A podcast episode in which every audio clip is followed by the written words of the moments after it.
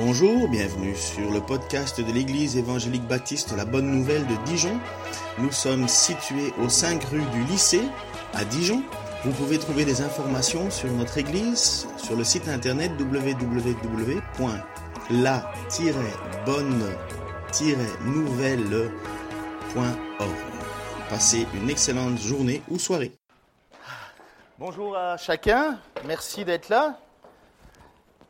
Merci aux nouveaux.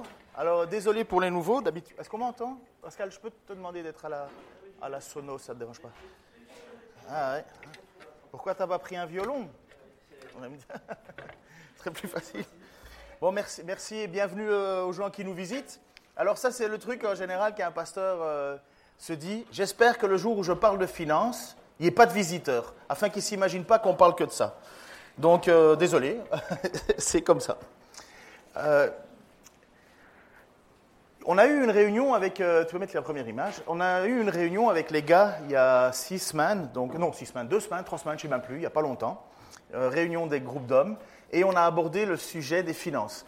On a pris un petit livre qui s'appelle Le principe du trésor de Randy Alcorn, et on a fait simplement le, chapitre 6. Et euh, c'était vraiment un chouette moment. Merci les gars. Et à ce moment, je leur ai dit, j'ai quand même une, une, enfin, comment dire ça? Je suis embêté de parler des finances. Et je leur ai dit, écoutez, donnez-moi votre avis, parce que j'aimerais bien savoir ce que vous en pensez, parce qu'en tant que pasteur, quand tu prêches sur les finances, quelque part, ben, tu prêches un peu pour ton salaire, quoi. Euh, tu prêches un peu pour, euh, pour la générosité de, de, l'Église, tu pousses un peu les gens à aller plus loin.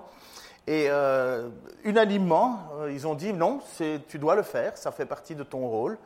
On a eu une réunion du conseil d'église aussi, et on s'est dit, mais comment est-ce qu'on fait? On est, un peu mal à l'aise, on doit demander de l'argent à prêter ailleurs pour exister, et ainsi de suite. Et vous savez, on n'a pas vraiment envie d'aborder ce sujet-là parce que c'est toujours un sujet, malheureusement, dans certains pays où c'est presque tabou. Et nous, on fait partie de pays où c'est tabou. Il y a d'autres endroits où ça ne l'est pas du tout, c'est même un sujet de gloire. Et puis, euh, oui, de gloire de donner. Et puis, à un certain moment, je me suis dit, bon, ok, je vais le faire, je vais me relancer. J'avais déjà prêché une fois sur les finances, et là, je vais le faire. Et j'ai pris un passage qui est un passage très connu, c'est dans l'épître de Paul qui écrit euh, aux Corinthiens. Et Corinthiens, c'est une église excessivement riche. Corinthe, c'est l'endroit où il faut vivre. Un petit peu comme aujourd'hui Shanghai ou bien euh, Paris, New York, ou toutes des grandes villes où finalement ces villes sont réputées pour les personnes qui y vivent, les personnes importantes, euh, enfin, ou en tout cas qui se croient importants, mais bon, qui sont importants quand même, des, gens célèbres, des gens beaux, c'est là où il y a la culture qui s'étale. Enfin, je veux dire, vous avez, ce sont des villes franches où, il y a un brassage culturel, et Corinthe fait partie de ces villes réputées riches. Quand tu étais fort, que tu étais un athlète, que tu étais beau, que tu étais sophiste, sophiste c'était l'art de parler, tu allais vivre à Corinthe parce qu'on aimait bien... Euh, voilà, comme, je suppose peut-être encore aujourd'hui, mais à l'époque, moi je me souviens, enfin je me souviens, quand je regarde des films, on voit l'idée, nous, montrons à Paris pour raconter nos histoires. Hein. Ah, Paris, oui, enfin bref. Pas vous? C'est le fait que j'ai dit qu'on allait parler des finances que vous êtes mal à l'aise? Ok, ça va passer, ça va passer. Mais bref, je prends ce passage, et donc je sais que l'église de Corinthe, c'est une église qui est en moyen. Euh, c'est ce que Paul sait de ces gens-là. Il va leur dire, mais vous êtes, vous êtes riches de dons, vous êtes riches de beaucoup de choses. Et puis il va leur écrire une lettre qui est une lettre quand même assez étonnante.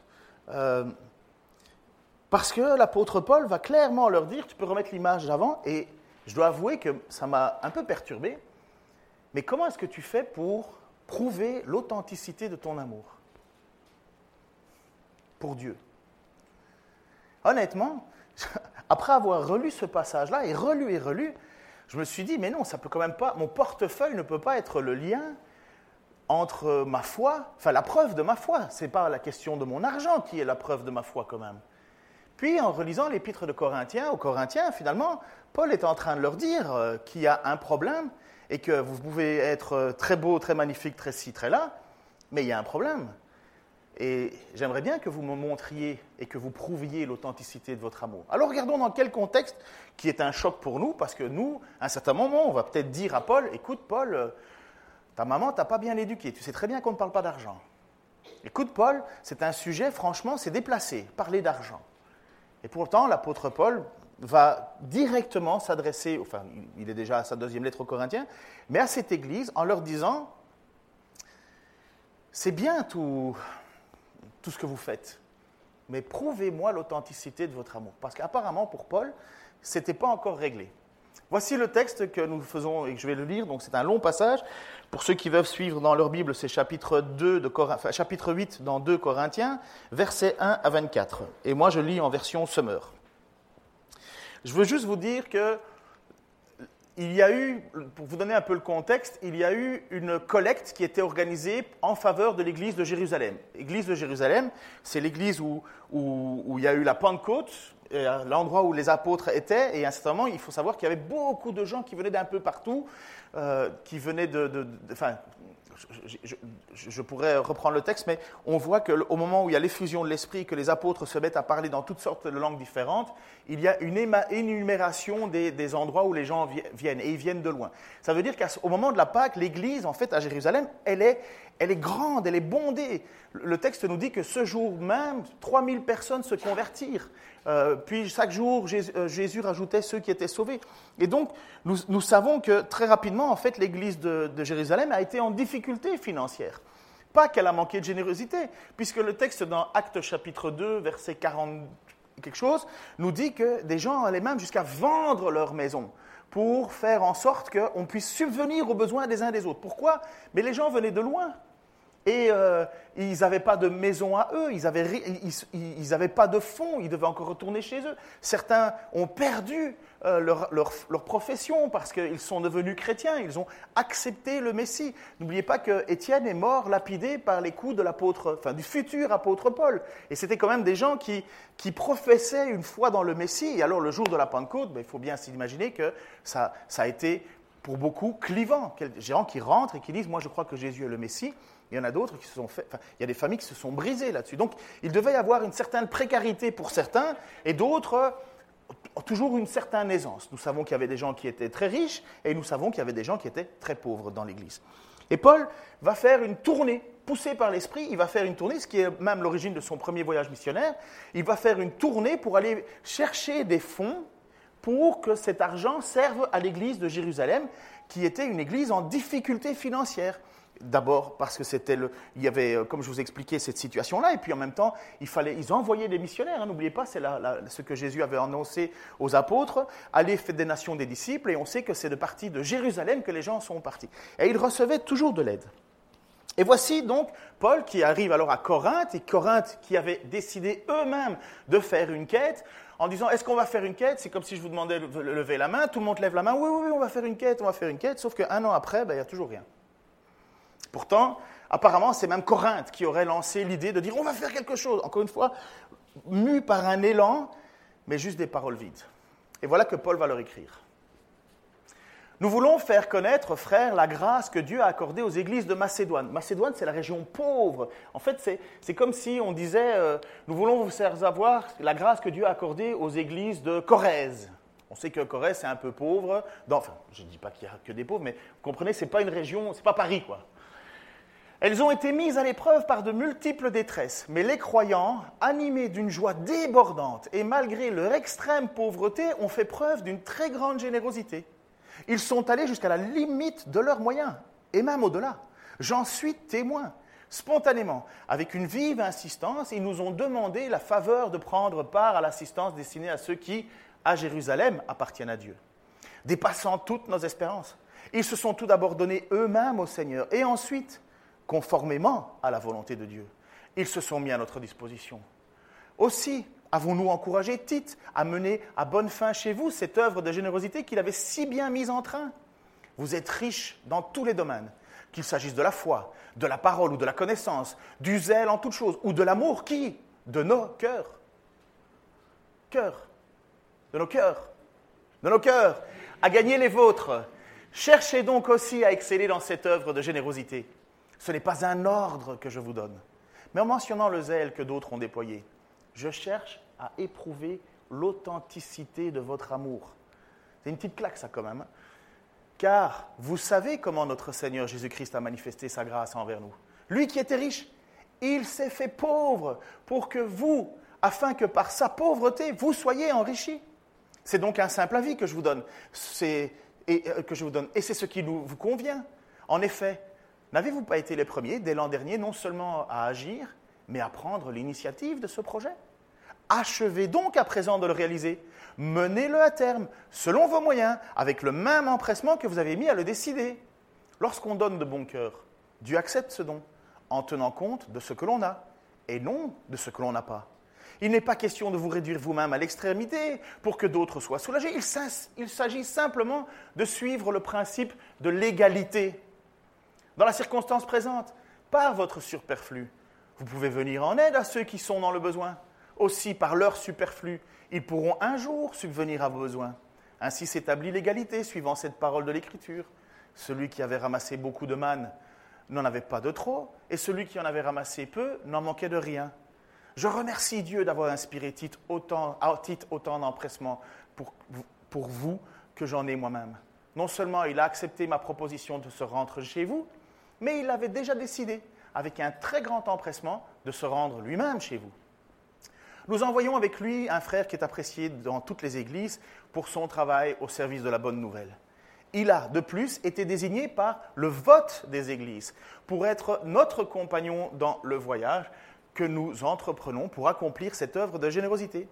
C'est pour la gloire du Seigneur lui-même et pour manifester notre souci pour les autres que nous accomplissons ce service.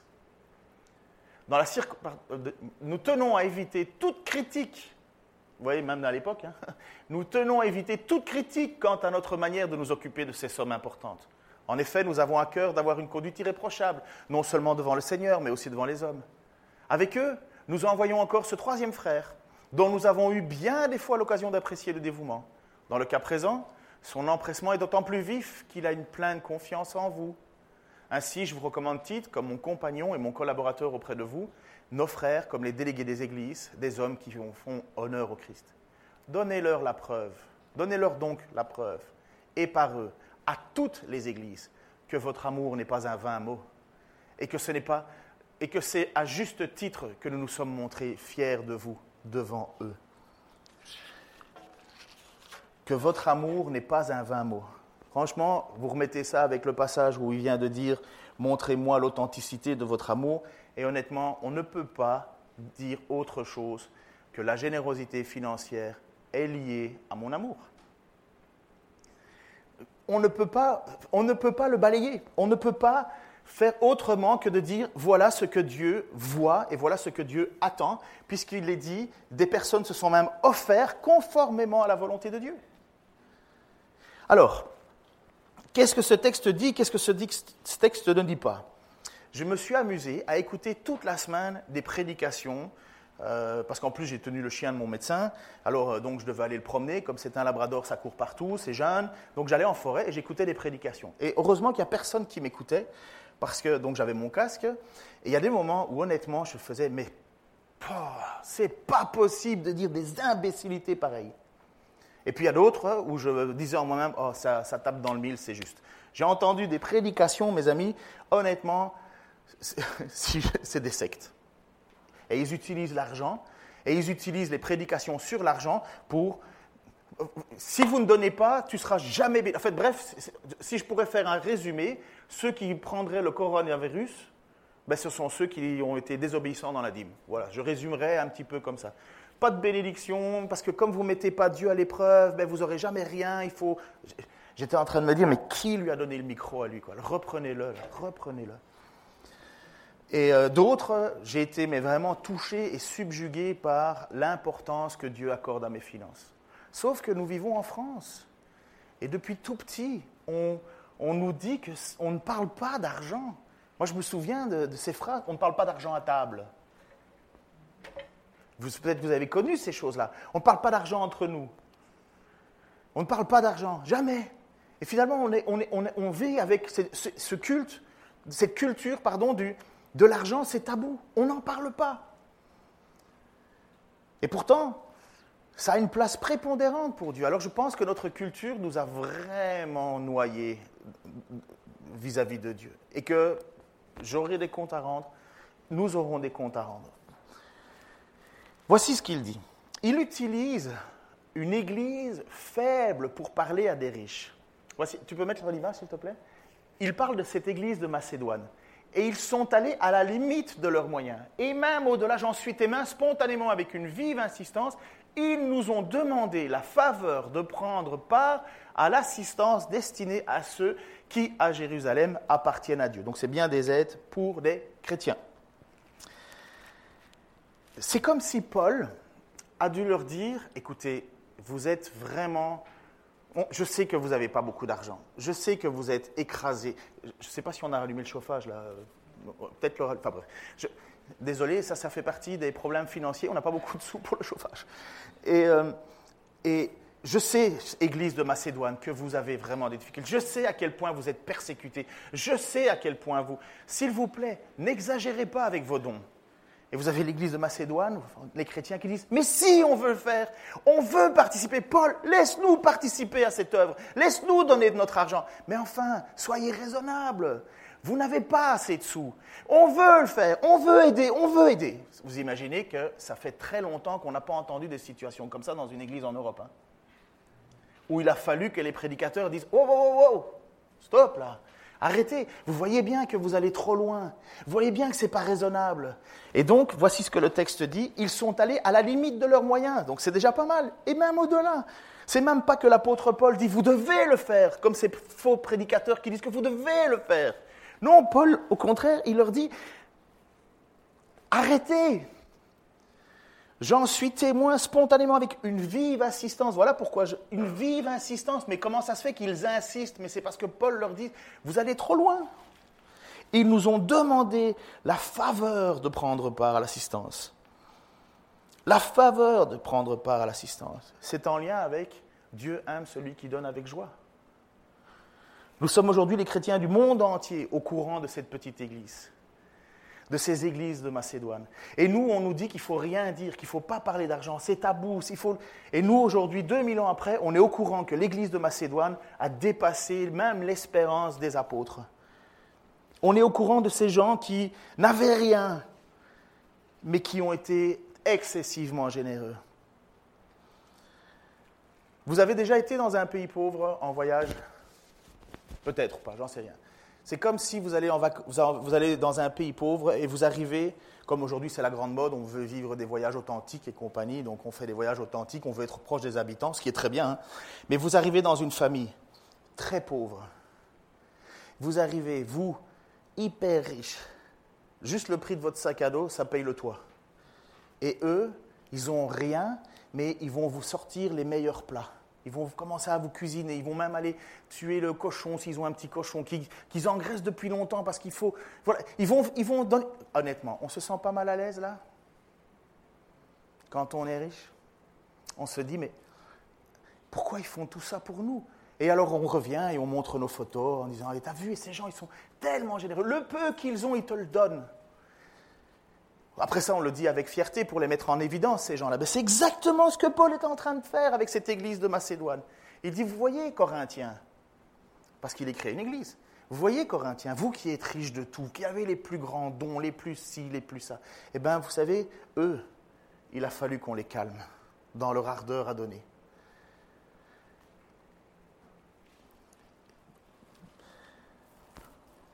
Je suis convaincu que Paul va utiliser ça pour évaluer la foi de l'église de Corinthe. Apparemment, l'église de Macédoine a compris quelque chose que l'église de Corinthe n'avait pas. Et l'église dans l'Apocalypse de l'Odyssée, elle dit Tu te crois riche, mais tu es pauvre. Rachète donc de l'or purifié. Et là, vous avez cette, situation que Paul va utiliser, et il va même dire que il a encouragé Tite à venir chercher l'argent. Donc il dit à un certain moment, aussi nous avons encouragé Tite à mener à bonne fin chez vous cette œuvre de générosité qu'il avait si bien mise en train. Vous êtes riches dans tous les domaines, qu'il s'agisse de la foi, de la parole, ou de la connaissance, ou du zèle en toutes choses, ou de l'amour qui de nos cœurs a gagné le vôtre. Cherchez donc aussi à, exceller dans cette œuvre de générosité ce n'est pas que je vous donne un ordre. Il n'y a aucun ordre à donner au sujet des finances dans une église. Il n'y a pas d'ordre à donner. Il n'y a pas de loi. Mais en même temps, l'argent, comme on dirait, tombe pas du ciel. Et voilà ce que Paul va dire. J'ai aucun ordre à vous donner, rien du tout. Mais en mentionnant le zèle que d'autres ont déployé, d'autres ont fait, je cherche à éprouver l'authenticité de votre propre amour. Et voilà, c'est comme si vous alliez alors en vacances dans ce pays pauvre, vous êtes accueilli par une famille qui n'a rien mais qui vous donne tout.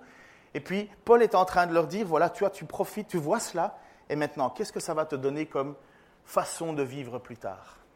Parce que eux qui ont rien ont fait, et toi? Voilà ce que Paul parle de ces petites églises de Macédoine en disant, regarde, eux, ils n'ont rien, mais regarde, regarde ce qu'ils ont fait. Et maintenant, toi, tu fais quoi? Ça va?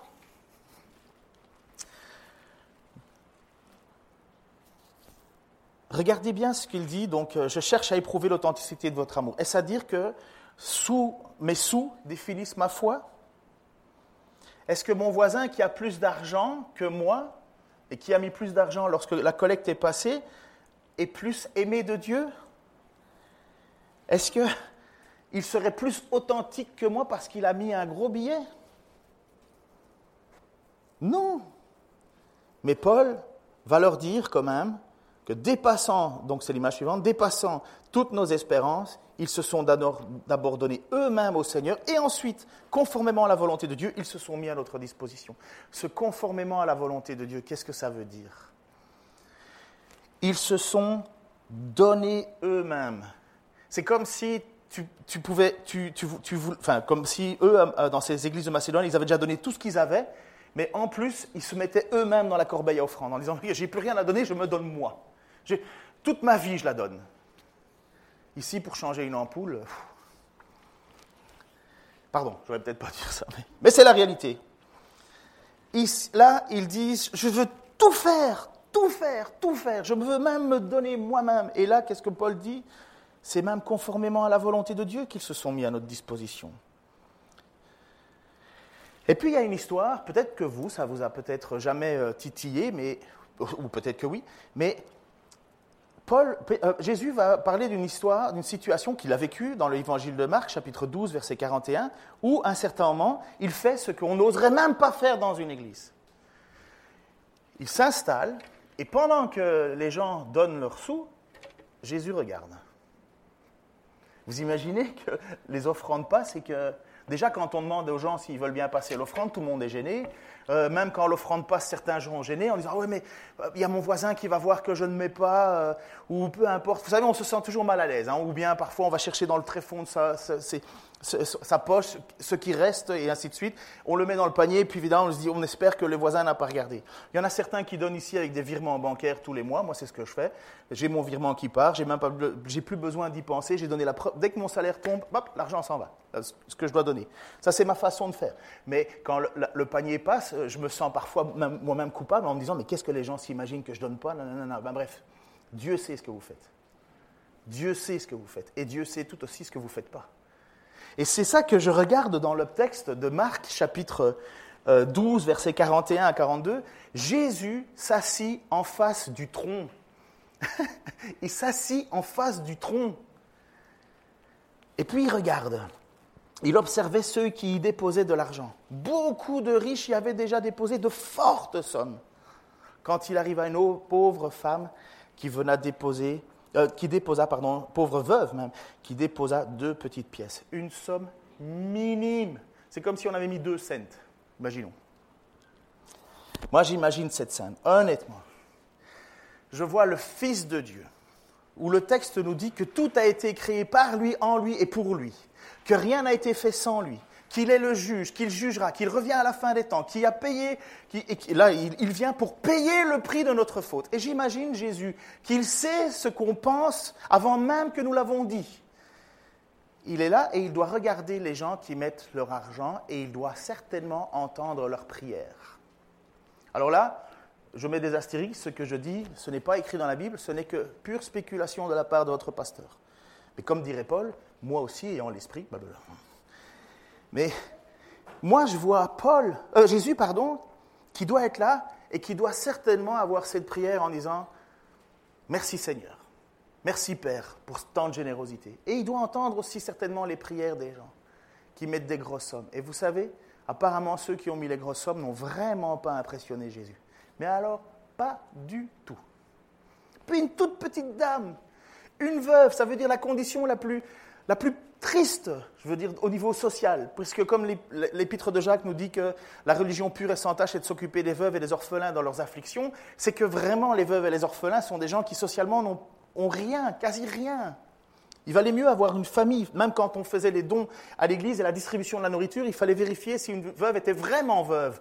Parce qu'il y en a certains qui profitaient un peu à l'époque, comme toujours, mais, et, l'apôtre Pierre, je pense que c'est l'apôtre Pierre qui dit, mais vérifiez si elles sont vraiment veuves. C'est sous-entendu, celles qui le sont vraiment et qui n'ont pas de famille ont vraiment besoin d'aide. Et si on prend à, des gens qui ont et qu'on ne peut pas donner à ceux qui n'ont pas, on ne fait pas notre rôle d'égalité. Et voilà que j'imagine Jésus qui est là et qui écoute les prières des gens. Et puis cette vieille petite dame qui vient et qui met ces deux petites pièces de rien du tout. Et puis il va faire ce que Jésus est capable de faire seul. Il va profiter de la situation pour... Enfin non, il va profiter de la situation et il va appeler ses apôtres, enfin ses disciples. Le texte dit disciples à ce moment-là, ça veut dire qu'il y a un peu plus que des apôtres. Ils sont toujours devant le tronc. Hein.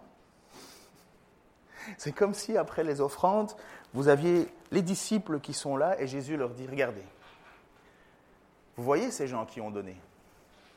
Ils n'ont donné rien finalement. Voici ce que le texte dit.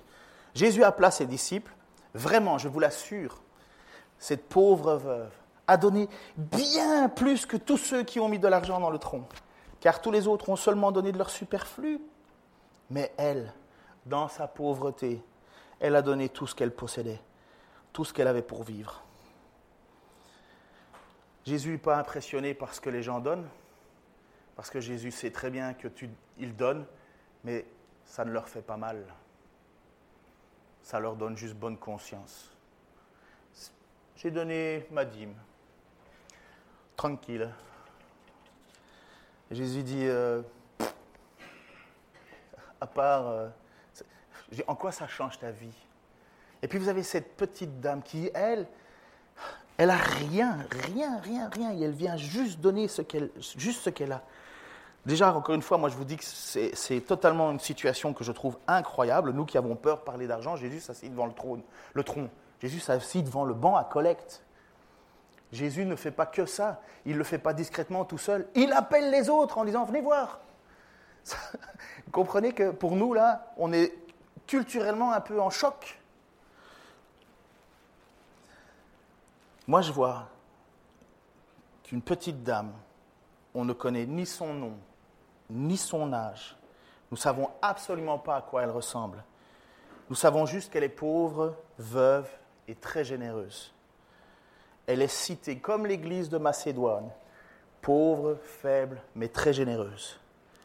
J'imagine la grâce de mon Seigneur, de mon Dieu, de votre Seigneur, de votre Dieu devant cette femme.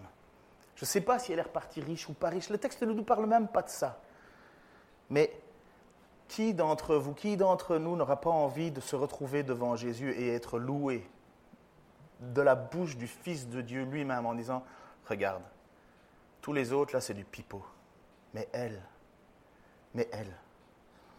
Et je crois cette parole qui est dite dans 2 Samuel, 1 Samuel 2, 30, et je crois que cette parole s'applique à cette dame où il est dit, en effet, j'honore, c'est Dieu qui parle, J'honore ceux qui m'honorent, mais je méprise, mais, ceux qui me méprisent seront méprisés à leur tour. Moi, je crois à cette parole qui dit j'honore ceux qui m'honorent. Et je crois que cette petite dame, elle a, elle a, elle a honoré Dieu d'une manière incroyable, au point qu'elle est citée en exemple.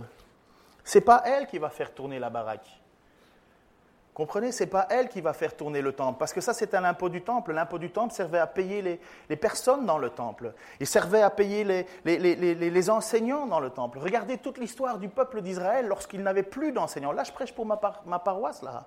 Je prêche pour, pour moi. Mais imaginez que dans l'Ancien Testament, à un certain moment, les Lévites étaient obligés de quitter le temple parce qu'il n'y avait plus d'argent dans le temple. Et donc les Lévites devaient retourner travailler au champ, retrouver, trouver un moyen de subsistance.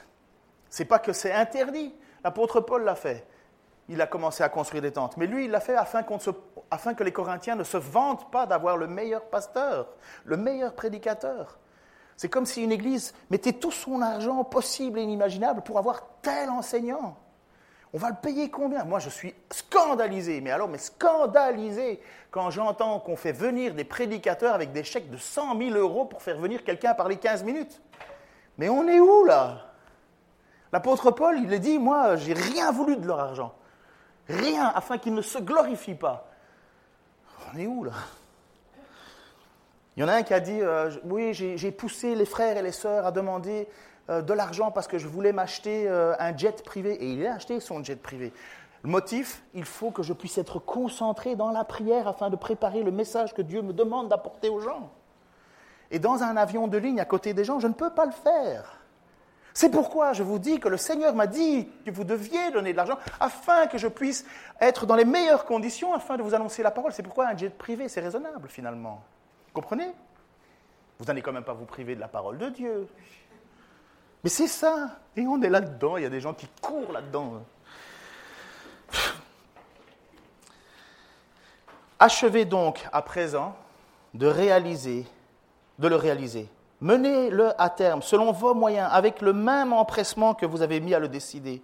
Lorsqu'on donne de bon cœur, Dieu accepte ce don en tenant compte non pas non de ce que l'on a, oh, pardon, en tenant compte de ce que l'on a et non de ce que l'on n'a pas. Il n'est pas question de vous réduire vous-même à l'extrémité pour que d'autres soient soulagés. Il s'agit simplement de suivre un principe de l'égalité. Chacun selon ses moyens. Dieu tient compte de ce que l'on a et non de ce que l'on n'a pas. Vous savez, il y a toujours cette discussion, vous avez déjà entendu parler, dîme, dîme, ça veut dire la dixième partie, c'est simplement un truc comptable. La dîme existait avant la loi, puisque c'est Abraham qui a donné la dîme de, tous ses revenus à Melchisédek, roi de Salem, mais il n'y a même pas encore Moïse, donc il n'y a même pas la loi, il n'y a rien, mais Abraham, de bon cœur, donne 10%, et cette règle du 10% a continué à exister, cette règle du 10% a été mise en œuvre. Le 10%, c'était bien souvent bien plus que ça, il y avait plusieurs dîmes, mais c'était des impôts, des impôts locaux. Un impôt pour faire vivre la fameuse tribu des Élévites, parce que quand tu étais chanteur ou tu étais euh, euh, prêtre ou tu peu importe ce que tu faisais comme activité de l'ordre spirituel, tu faisais partie de la tribu des Lévites. Combien de tribus il y en avait au tout, en total? 12, vous avez compris. Il y a 11 tribus qui, par leur dîme, payaient le fonctionnement du temple et tout ça. Et il y a une tribu, la tribu des Lévites, qui était au bénéfice de ces, de ces dons. Et finalement, ça leur permettait de vivre et de, et de, s'occuper de ce que Dieu leur avait demandé, d'être les enseignants de, de l'Écriture. Relisez le livre de Juges pour voir ce que le peuple devient lorsque les Lévites ne sont plus là, lorsqu'il n'y a plus d'enseignants. Le peuple est livré à lui-même. Le peuple fait n'importe quoi. Donc, Dieu avait prévu que dans son peuple, il y aurait une tribu mise à part et qui serait les enseignants de la tribu. Et donc, voici ce qu'il dit. Il dit ici, euh, euh, lorsqu'on... Pourquoi je parlais des Lévites, moi, en fait euh? Ah, ouais, merci. Merci Seigneur qu'il y en a qui suivent. Moi-même, je ne me suis pas. 10%, c'était, cette somme, c'était cette espèce d'impôt. En fait, on estime à 23% d'impôts locaux. Ça, c'est juste, enfin, d'impôts divins. Donc, puisque c'est une théocratie, il y a 23% des finances qui s'en allaient. Ce n'est pas beaucoup pour certains pays, 23%. Et puis, après ça, vient encore les offrandes, les dons, et ainsi de suite.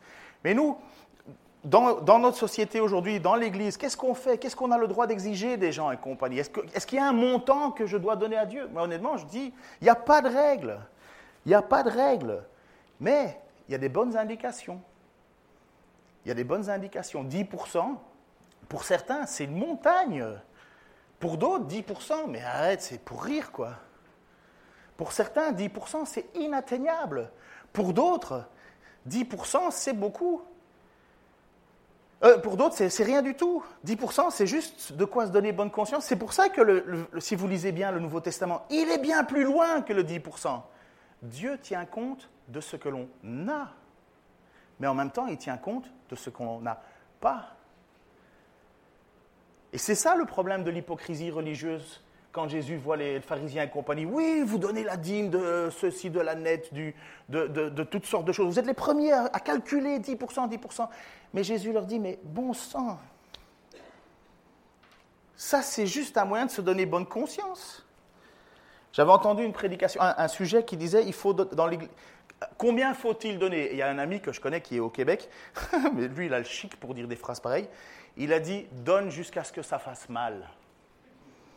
Donne jusqu'à ce que ça te coûte.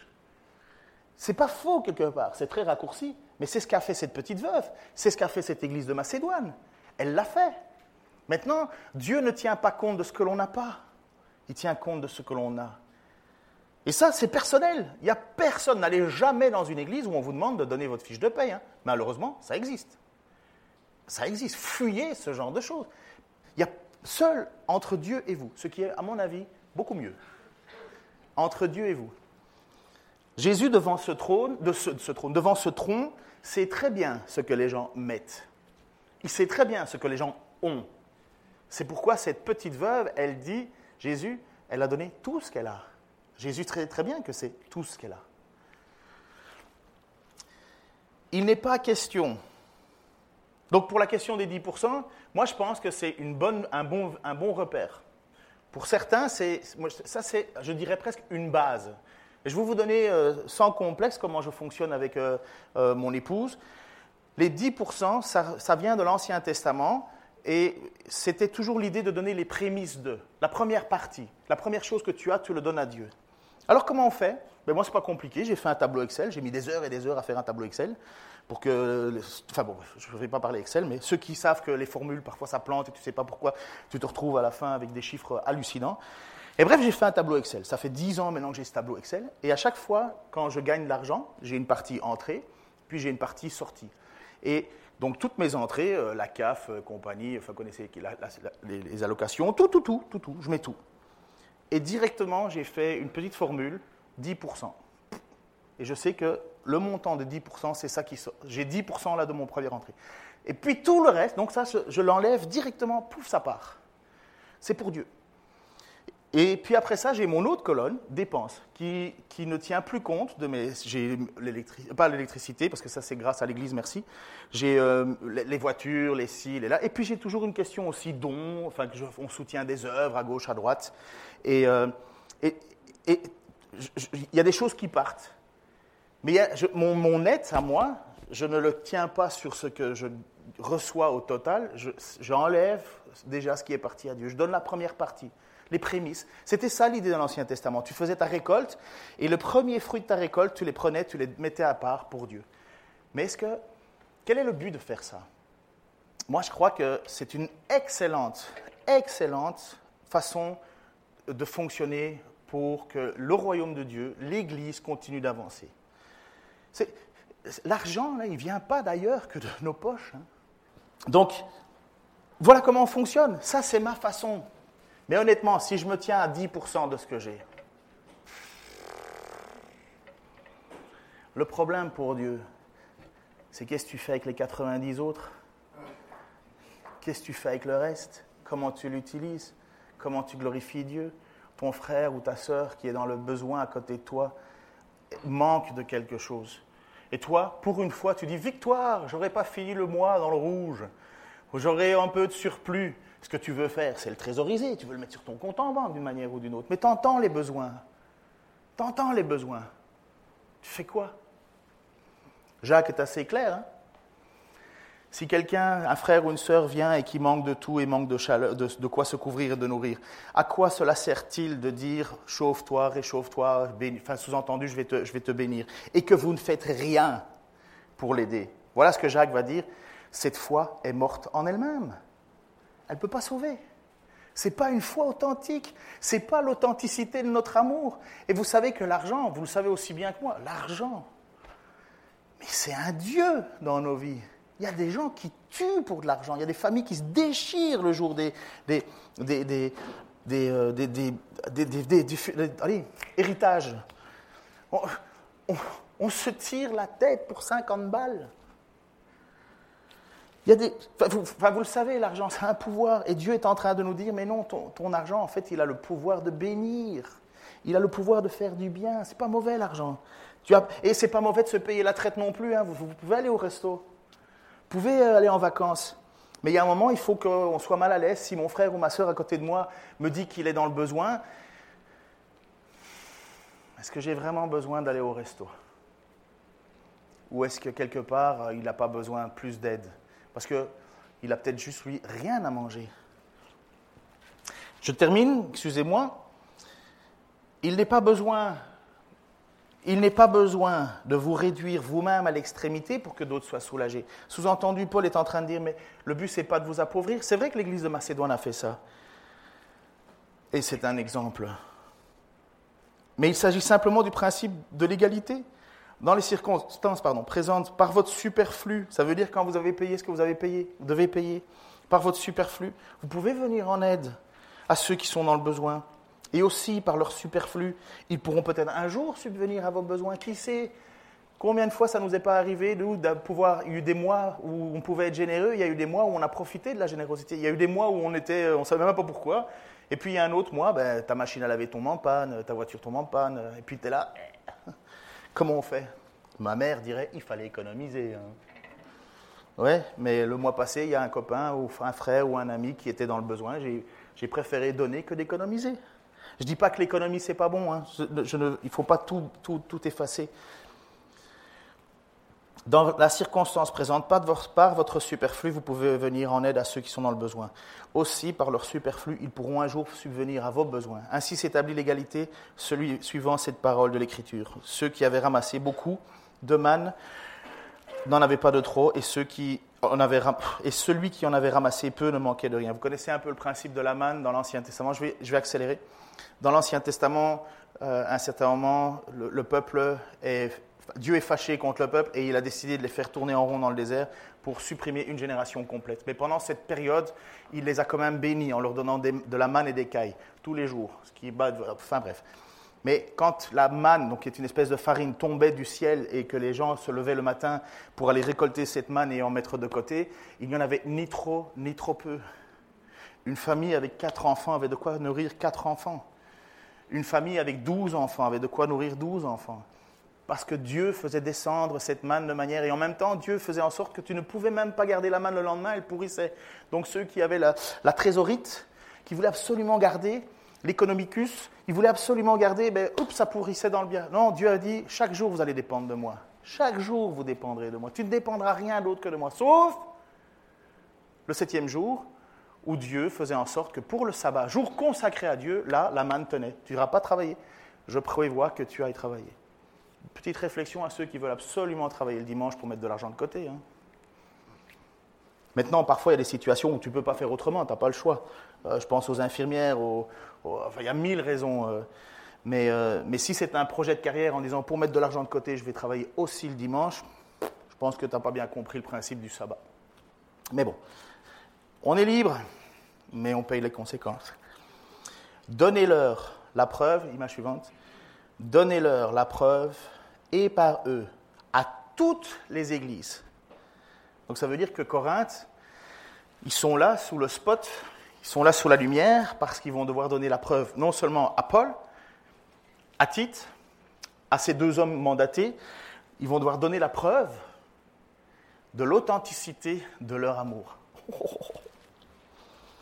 Donnez-leur la preuve, et par eux, et à toutes les églises, que votre amour n'est pas un vain mot, et que c'est à juste titre que nous nous sommes montrés fiers de vous devant eux.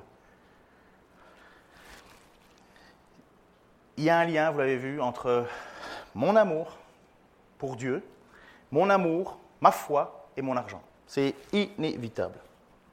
Il ne peut pas et je le dis avec force, vous pouvez même faire un slogan euh, Instagram, il ne peut pas exister de chrétiens avares, gripsous ou pingres.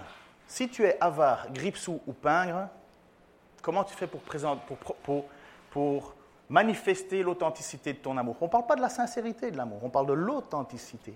Ça ne peut pas exister un chrétien autre chose que généreux. Nous n'avons pas la possibilité d'être autre chose que généreux. On peut économiser, on peut s'asseoir. Certains vont me dire oui, mais quand tu veux construire quelque chose, tu mets de l'argent de côté. Oui, pas de problème. Mais vous savez ce que faisaient les Juifs à l'époque Les Parisiens? Ils disaient Papa, maman, je sais que je devrais vous aider avec de l'argent parce que Dieu a dit qu'il fallait que je vous aide avec de l'argent. Mais comme j'ai décidé de mettre cet argent et de le dédier à Dieu, il est corban. Je ne peux pas te soutenir. Et Jésus leur dit, mais bon sang, comment vous faites pour être des si bons manipulateurs de la loi? Vous annulez un commandement pour des... Enfin bref, je vais m'emballer. À l'heure du 49.3, il faut rester calme. Il faut rester calme. Vous êtes en de bonnes mains, citoyens. Ne vous rassemblez pas. Vous allez mourir. 2 Corinthiens 9. Et je vous laisse avec ces... Ah non, non, non, il faut que je vous montre ça. Quand quelqu'un vient de l'extérieur, excusez-moi, je vais vous prendre 3 minutes de plus, peut-être un peu plus, avec 10% de plus. Quand, quand les gens vous demandent, et de l'extérieur, comment vous faites, vous, vos églises, pour survivre, euh, pour vivre? Eh bien, on leur dit, mais c'est grâce à la générosité des gens. C'est grâce, euh, ce sont les membres qui payent. Sous-entendu, ah ouais, vous les rincez. Non, je ne les rince pas. Non, c'est la générosité, c'est votre, c'est notre générosité qui fait que l'Église existe. Et puis, le CNEF, le Conseil national des évangéliques de France, ils ont décidé d'écrire une lettre, enfin un, petit fascicule sur les questions que vous vous posez sur les églises évangéliques. Et voici ce qu'ils ont dit au sujet de, des offrandes. Où les églises protestantes évangéliques trouvent-elles leur financement? Ça, c'est la question. Vous pouvez aller voir sur le site qui est lecnef.org. Enfin bref, pour ceux qui savent lire petit, euh, c'est écrit là. Pour les autres, vous vous approcherez. Les églises protestantes évangéliques sont financées par leurs membres qui donnent librement, régulièrement, des contributions appelées offrandes. Le montant est laissé à la libre appréciation du fidèle en fonction de ses revenus et de sa générosité. Ces offrandes sont recueillies lors de collectes organisées de façon très variable selon les églises. Ces collectes servent à financer les activités, payer les pasteurs et acquérir ou louer les locaux cultuels nécessaires. Souvent, les unions d'églises et associations supralocales se dotent de mécanismes de régulation financière pour faciliter l'entraide entre les églises et leurs pasteurs. À entendre les observateurs, les évangéliques font globalement preuve d'une remarquable générosité. Naturellement à l'aise avec les principes de la loi sur les associations cultuelles de 1905, celle-ci correspond à leur façon de concevoir l'Église locale comme un groupe d'adhérents ayant fait un choix délibéré. Vous êtes là pas parce qu'on vous a obligé, mais c'est parce que vous avez décidé les évangéliques financent eux-mêmes entièrement leur lieu de culte. Et maintenant, je vais prendre cela sous le regard de ce que l'on a écrit et de ce qui a été dit. Et on va mettre l'image suivante qui est finalement une promesse, une promesse liée de bon sens. Voici ce qu'il va dire l'apôtre Paul pour continuer à encourager ses Corinthiens à changer d'attitude. Rappelez-vous semence parcimonieuse, maigre récolte. Semence généreuse, moisson abondante. Ça a toujours été comme ça. Hein. Euh, si tu jettes une graine, tu n'attends pas à avoir euh, un champ de, blé. Euh, si tu veux un champ de blé, il faut jeter, faut jeter en masse. Que chacun donne ce qu'il aura décidé en son cœur, sans regret, ni contrainte. Car Dieu aime celui qui donne avec joie. Il a aussi le pouvoir de vous combler de toutes sortes de bienfaits. Ainsi, vous aurez en tout temps et en toutes choses tout ce dont vous avez besoin, et il vous en restera encore du superflu pour toutes sortes d'œuvres bonnes. Ainsi qu'il est écrit, on le voit donner largement aux indigents. Il est demeure pour toujours approuvé par Dieu. Moi, pendant tout un temps, j'ai utilisé ce passage comme, un, euh, comme une excuse Dieu veut que je donne avec joie. Je n'ai pas beaucoup de joie. Je ne donne pas. Oui, mais je l'ai dit, hein. Peut-être pas vous, mais je t'ai têtu, hein. Que chacun donne ce qu'il aura décidé dans son cœur. Ça veut dire que dans qu'on voit ça, on décide. Comment est-ce que tu fais pour décider? Tu t'assis, tu regardes, tu regardes tes comptes, puis tu fais en même temps L'idée que tu dis, je vais le faire sans regret, ni contrainte. C'est quoi un regret, une contrainte finalement d'avoir donné? C'est, oh, pourquoi est-ce que j'ai été donné ça? J'aurais pu m'acheter euh, une nouvelle télé. Parce que maintenant, 6 euh, cm en plus sur les coins, on voit mieux. Vous comprenez, c'est ça un peu l'idée. Car Dieu, c'est quand même beau ça, Dieu aime, aime celui qui donne avec joie. Et pourquoi? Mais parce que la générosité, c'est ce que Jésus a manifesté. Quand Jésus est venu, il s'est fait pauvre pour nous, afin que nous soyons enrichis. Dieu a toujours eu et, a, toujours désiré que nous ayons cela en nous, cette idée de générosité. Pourquoi? Parce que le seul exemple que, que, Paul va donner clairement à un certain moment, c'est de dire, mais regardez Jésus, il s'est fait pauvre pour nous. Ésaïe, 53 dit qu'il euh, n'avait même pas d'endroit pour... Non, non c'est Jésus qui dit, le Fils de l'homme n'a même pas d'endroit ou de maison pour déposer sa tête. Jésus n'était pas propriétaire foncier. Il ne possédait pas de choses. Et pourtant, le monde entier lui appartient. L'univers entier lui appartient. Comment se finance notre local? Et est-ce que nous sommes fiers de dire que c'est grâce à nos sous? Ou est-ce que nous en sommes gênés? Est-ce que nous sommes fiers de dire, comme dans le texte qu'il dit, Donnez-leur donc la preuve et à eux et à toutes les églises que votre amour n'est pas un mot. Est-ce qu'on considère que finalement une église qui financièrement va bien est un sujet de joie? Alors là, c'est pratique, mais est-ce que aussi les gens qui sont dans le besoin dans notre église, est-ce qu'ils ont du secours ici ou est-ce qu'ils sont obligés d'aller ailleurs? Avec la phrase habituelle, oui, mais ils peuvent aller chercher ailleurs parce que dans mes impôts. Euh, oui, mais dans ton cœur, il y a quoi? Est-ce que, bah, pour être très très rater, hein, il nous reste un ventilateur. Vous savez pourquoi on ne le répare pas? Parce qu'on n'a pas de sous. Donc, vous allez pouvoir venir avec des meilleures euh, doudounes plus tard, euh, plus grosses, plus chaudes. Pourquoi? Parce qu'il va craquer. Il va craquer. Comment est-ce qu'on fait pour qu'on répare un simple ventilateur? Ben, On essaye d'avoir de l'argent. Mais comment tu fais? Ben ça, on est heureux d'avoir mis en place un trésorier qui se soucie pour nous, qui transpire pour nous, qui, qui, qui stresse pour nous, et en même temps qui ne parle pas beaucoup. Alors quand on demande au trésorier comment ça va, il dit euh, ouais, euh, euh, ah.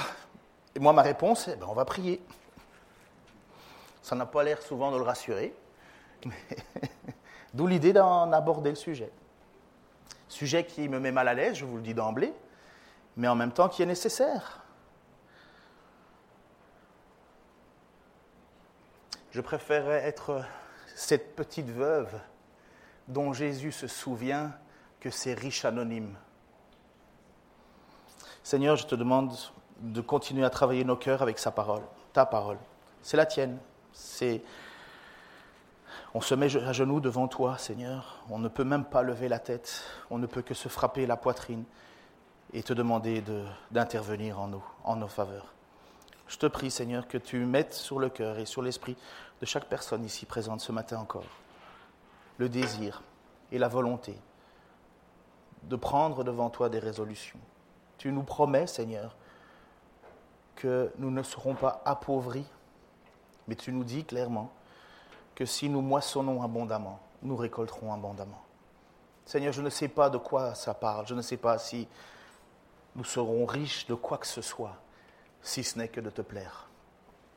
C'est cette première chose, Seigneur, que je désire en premier. J'aimerais, Seigneur, oui, euh, que tu te souviennes de, de mon offrande, de mes offrandes. Seigneur, il y a des fois où j'ai eu à rougir, il y a des fois où j'étais juste content de le faire. Et si tu nous dis, Seigneur, que tu veux que l'on donne avec joie, eh bien, je te prie pour que chacun d'entre nous, Seigneur, ici, puisse avoir cette absolue certitude qu'il y a plus de joie à donner qu'à recevoir. Je te prie, Seigneur, que sur ce terrain miné de l'argent, ce terrain, Seigneur, si mal compris, si mal vécu, tu puisses remettre ta lumière, ton autorité, ta volonté, ta paix et ta grâce. Dirige-nous en toutes choses, donne-nous de la sagesse. Certains ici sont dans le besoin, d'autres sont dans le superflu, ou certains sont endettés, d'autres s'en sortent ou essayent. D'une manière ou d'une autre, Seigneur, devant toi, il n'y a pas de, situation habituelle, enfin je veux dire unique. Mais toi, tu connais chacune de nos situations. Seigneur, tu sais ce que l'on a et tu sais ce que l'on n'a pas. Merci Seigneur de nous donner de la sagesse aussi vis-à-vis de ceux qui sont dans le besoin et qu'ils puissent venir nous voir pour demander de l'aide. Seigneur, c'est une grâce. Et Seigneur, comme l'Église de Macédoine l'a fait, nous te supplions de pouvoir faire quelque chose. Au nom de Jésus-Christ. Amen.